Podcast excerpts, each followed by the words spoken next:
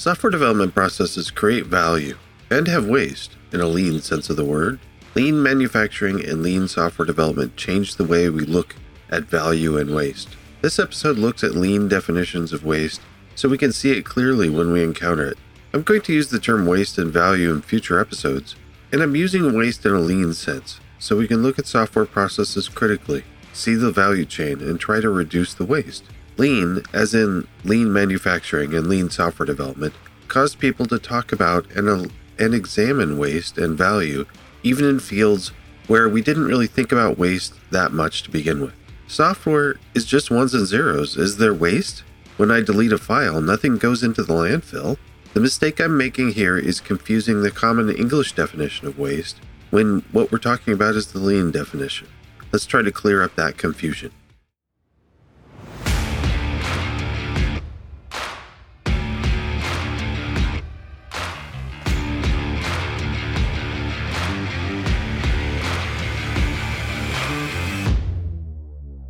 Welcome to Test and Code.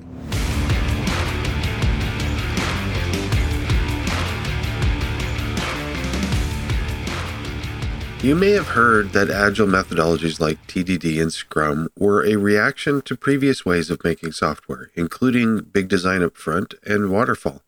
Before the Manifesto for Agile Software Development, these were called lightweight methods. I started reading about all of this in the early 2000s. At the time, I was writing embedded code for an RF comms test instrument, specifically the code that sits between the protocol stack and the FPGAs and ASICs and other hardware. Long lists of register definitions were needed, lots of room for error, testing was needed, and needed during development. And I was reading, in some order that I don't remember, The Pragmatic Programmer, the Lean Software Development Book, Test First Programming, then TDD, mostly from W2C, which was Ward Cunningham's wiki, and also from Kent Beck's book. Extreme Programming from various posts and books. And also at the time, my company had everyone take some Six Sigma training. So I was thinking about all of these things at the same time, and so they kind of all blend together, and I think of them all together. The only part of Six Sigma that stuck was DMAIC. I think it stuck because I tried it out on a small process improvement project for my team. DMAIC is an acronym for Define, Measure, Analyze, Improve, Control. Normally, it's used to save money on a large scale, but I wanted to save developer time and effort on the daily level. The process improvement project was just our code change process. The process was make sure you have current code, create a branch, make a change, build, Load the compiled code onto an instrument, restart the instrument, run a smoke test to make sure it all passes, commit the change, merge from main to your branch. If there are any conflicts or any changes on main, resolve the conflicts, build, load, smoke test again, merge from your branch to main. If there's any conflicts there, abort the whole process and go back to the merge from main to your branch. Phew. Continuous integration wasn't widespread use yet, so these were the steps done by developers. And the process was a bit of a pain, so lots of people took shortcuts, like reusing the same branch name for everything, or not testing, or only merging from their branch to main, etc. I thought the whole process was important, so I wanted to try to make it easier. I wanted to make it easier so people would do it, so I tried out DMAIC. I measured time and keystrokes. For improve, I wrote a handful of shell scripts with short but descriptive names. And I kept going until the whole thing seemed easy, to me at least, with no wasted effort. And then I remeasured. I had reduced time and keystrokes dramatically. But also, the steps made more sense now, and the workflow was more obvious with less steps to remember. I presented the findings and the scripts in a team meeting. I was probably the least senior person on the team at the time, so I expected people to say, That's nice, but we're fine. Instead, I got, Awesome, thanks. And people just started using it. That was cool. I didn't realize at the time, but the project was also a waste reduction project. It reduced motion, unnecessary movement by people. It reduced waiting. It reduced extra processing, doing more work than is necessary to complete a task. And it reduced defects. People were testing more before merging code domain. Waste reduction in software processes not only saves time and money, but it can also just make engineers happier. Making complicated workflows easier reduces mental burden. That's one of the reasons I love automating the painful processes, and I love tools that help with that, like PyTest, of course, and CI systems and Make and Tox and Precommit, Black, and any tool that makes my developer life easier, like PyCharm, for instance.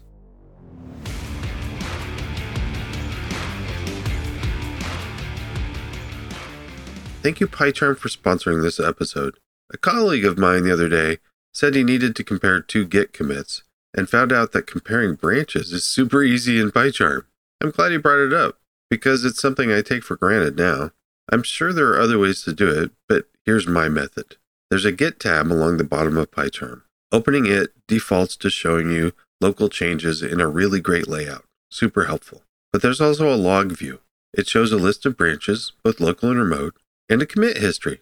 There's lots of info there. Click around and try it out. Click on a branch and it shows you the commit history for that branch. Select two branches or two commits and you can compare them, showing you the file deltas. And click on any of the files and it brings up the diff window for that file. Super helpful, super easy, super obvious. The best Git tool I've ever used is PyCharm. Try PyCharm Pro for four months by going to testandcode.com slash PyCharm.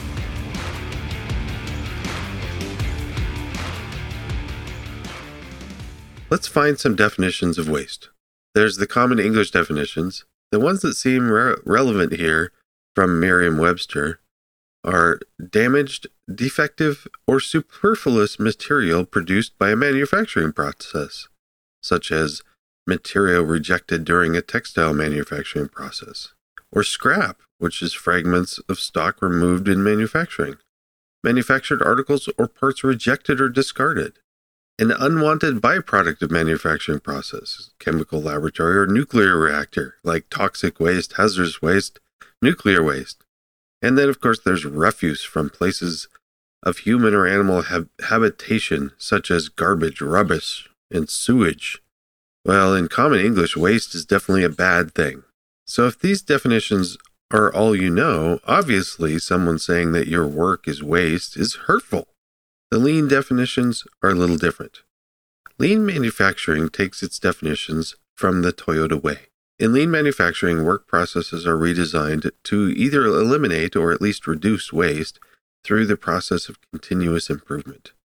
There are seven types of waste listed in lean overproduction, waiting, unnecessary transport or conveyance, overprocessing or incorrect processing, excess inventory, motion, and defects. Now we're getting somewhere. These are not waste in the sense of scrap, garbage, or thrown away work. There's more nuance. Let's try to think about these with software. So, overproduction. Actually, I'm really not sure how this fits into software, but maybe somebody else has an idea. Waiting. There's lots of waiting in of the in software development. Writing code and waiting for someone else to test it. Waiting for CI to test all on, on all the platforms waiting for compiles, features waiting on one subsystem to be implemented, waiting for bugs to be fixed. Uh, it's a long list. We wait a lot. How about unnecessary transport? There's some nuance here and room for interpretation. Actual transport might be copying files from one system to another, or from repos, or source, or copying source into a Docker image so we can compile it on a different OS. But there's also transport between teams and people.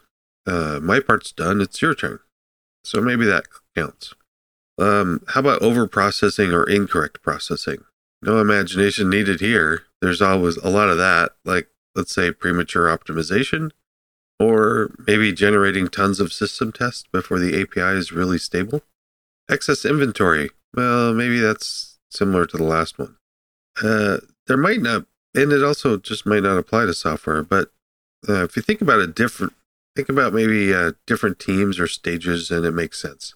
Like building one subsystem to completion before even starting the API or the UI or other parts. That seems like excess inventory. This is kind of really where tracer bullets and skeleton implementation help. building just enough in all the layers and not charging ahead too far in one of the layers. How about motion? This also could be like transport between teams, but also just motion and effort. An occasional long command is fine, but common commands should be short or automated. And of course, defects. That's kind of obvious, but also, why are the defects happening? Is there ineffective communication between teams causing misunderstandings? Is there not enough testing done at the local level or subsystem? Those are good things to look at. So that's the uh, kind of the definition of lean from uh, or definition of waste from lean manufacturing. There's also Lean Six Sigma, which was an idea of combining the Six Sigma ideas with lean, and it added a new type of waste. At least I think this is where it came from. And the, this waste is non-utilized talent. This is interesting. So this is defined as waste of human potential and skill, including when employees are not given the opportunity to provide feedback or recommendations to improve the process, uh, lack of training, lack of incentives for employees, placing employees in jobs or positions that do not utilize all of their knowledge or skill. Yeah, so this is terrible, and I definitely think that we need to think about this type of waste in software. There's also a nice extra definition for extra processing which was extra processing is doing more work than is required or necessary to complete a task. Examples include double entering data, unnecessary steps in production, unnecessary product, product customization, and using higher precision equipment than necessary. I think this is applicable to software as well. And of course, we also need to talk about the book. So there's a where I kind of started thinking about this is a book called Lean Software Development. And specifically, they defined waste as um, I'll just list the, them without defining them too much. But there's partially done work, extra features, relearning, task switching, waiting, handoffs, defects, and management activities. I love that. It's interesting that management activities are in there. Um, I think I'm kind of offended, uh, but uh, you know, whatever. Uh, management is necessary, but obviously over management can be a problem, so it's nuanced. So, for example, one engineer and eight managers might have some trouble, but also eight engineers and one manager could be an effective team, but why stop there? Why not 80 engineers and one manager? Well, that sounds bad too, so I don't know where the line is. But, you know, kind of now I'm kind of annoyed that management is in the mix because that could be said of any sort of improper loaded mix, like 80 front end developers and one back end, or one one front end and 80 back end. It's all bad. You kind of need balance. What about software tests, though? I love it when engineers and managers are writing tests. But how many tests? More is better, right? No, it's also balanced. Enough tests at each level and at each stage of development to have confidence in the behavior of the system and the components. What does that mean? That means don't write all of the subsystem tests before you start implementation. Or don't start all of the system tests before you start implementation. And write the tests for the features you're working on, not features way in the future. Write enough subsystem tests for, so that someone working on that subsystem can reasonably be, be confident in a change in that system won't break the rest of the system. Things like that. Also, let's talk about value and waste before I get too far into the weeds. Let's like let's do an example of a different kind of product. It could be anything. Let's take a roll of paper towels. I buy a roll of paper towels. It has paper towels. That's why I bought it. But it also has a wrapper and a cardboard tube. I'm not buying it for the wrapper or the tube, but both are necessary. The tube, making it stronger or thicker, or fancier material, or maybe adding sparkles to the tube, I don't really care about that, so improving the tube doesn't make a lot of sense. That's not where I'm getting the value. The value comes from the paper towel. Improve that if you want to improve something. But improve the tube, and if you just remove the tube, that's not good either. I'll just have a limp roll of paper towels, and it's going to get hard to deal with. So I need the tube, even if I don't really think about it too much. And thicker, thicker probably would be bad I like to be able to squish it afterwards and toss it in the recycle bin. How about the wrapper? A minimal wrapper that doesn't tear but is easy to take off is good. Wrapper seems like waste. I throw it away immediately, but it's still necessary. But if you triple wrap it, it would obviously be excessive and wasteful. But some brands only wrap the outer pack and not the individual roll. Well, for me personally, I don't like that because I store the individuals in the garage. But for some people, the the roll wrap is just too wasteful. So there's balance. Of course, improving the design of the wrapper or or the logo or the picture on it, that might entice me to buy it. So there's financial value in the wrapper for the company that isn't obvious it isn't obvious value to me as a customer. So even with the roller paper towels, it's not always clear where the value and waste is, is and there's there's balance. Back to software. The source code is value if the application is valuable, obviously, I think.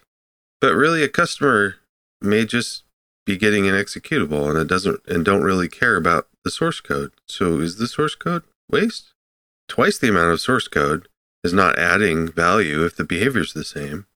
And I've never heard somebody brag, that's a really cool application, but I can write the same application with 10 times the amount of code.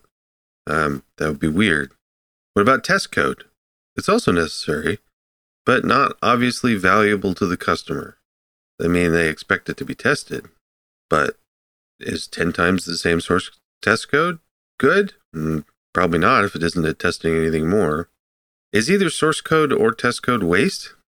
well, okay, maybe I'm going too far into a t- touchy direction I don't want to go in. They're both part of the value chain that ends in an application.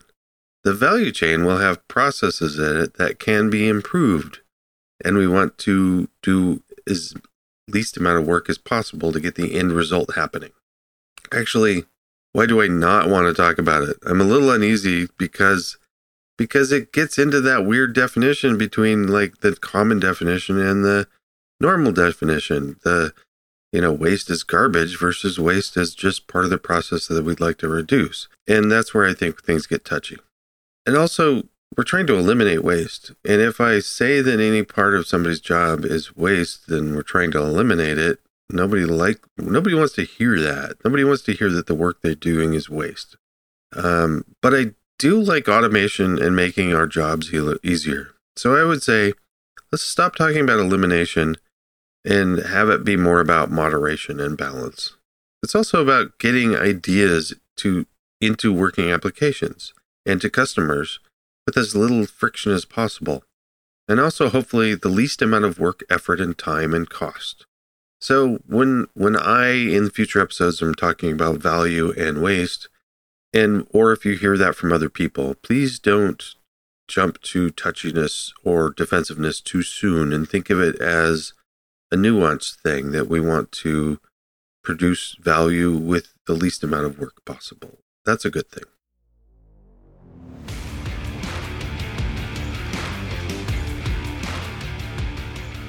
Thank you, Patreon supporters. Join them at testandcode.com slash support. Thank you, PyCharm, for sponsoring the show. Check them out at testandcode.com slash PyCharm. Those links are in the show notes at testandcode.com slash 161. That's all for now. Now go ahead and test something, but don't test too much before you start writing code.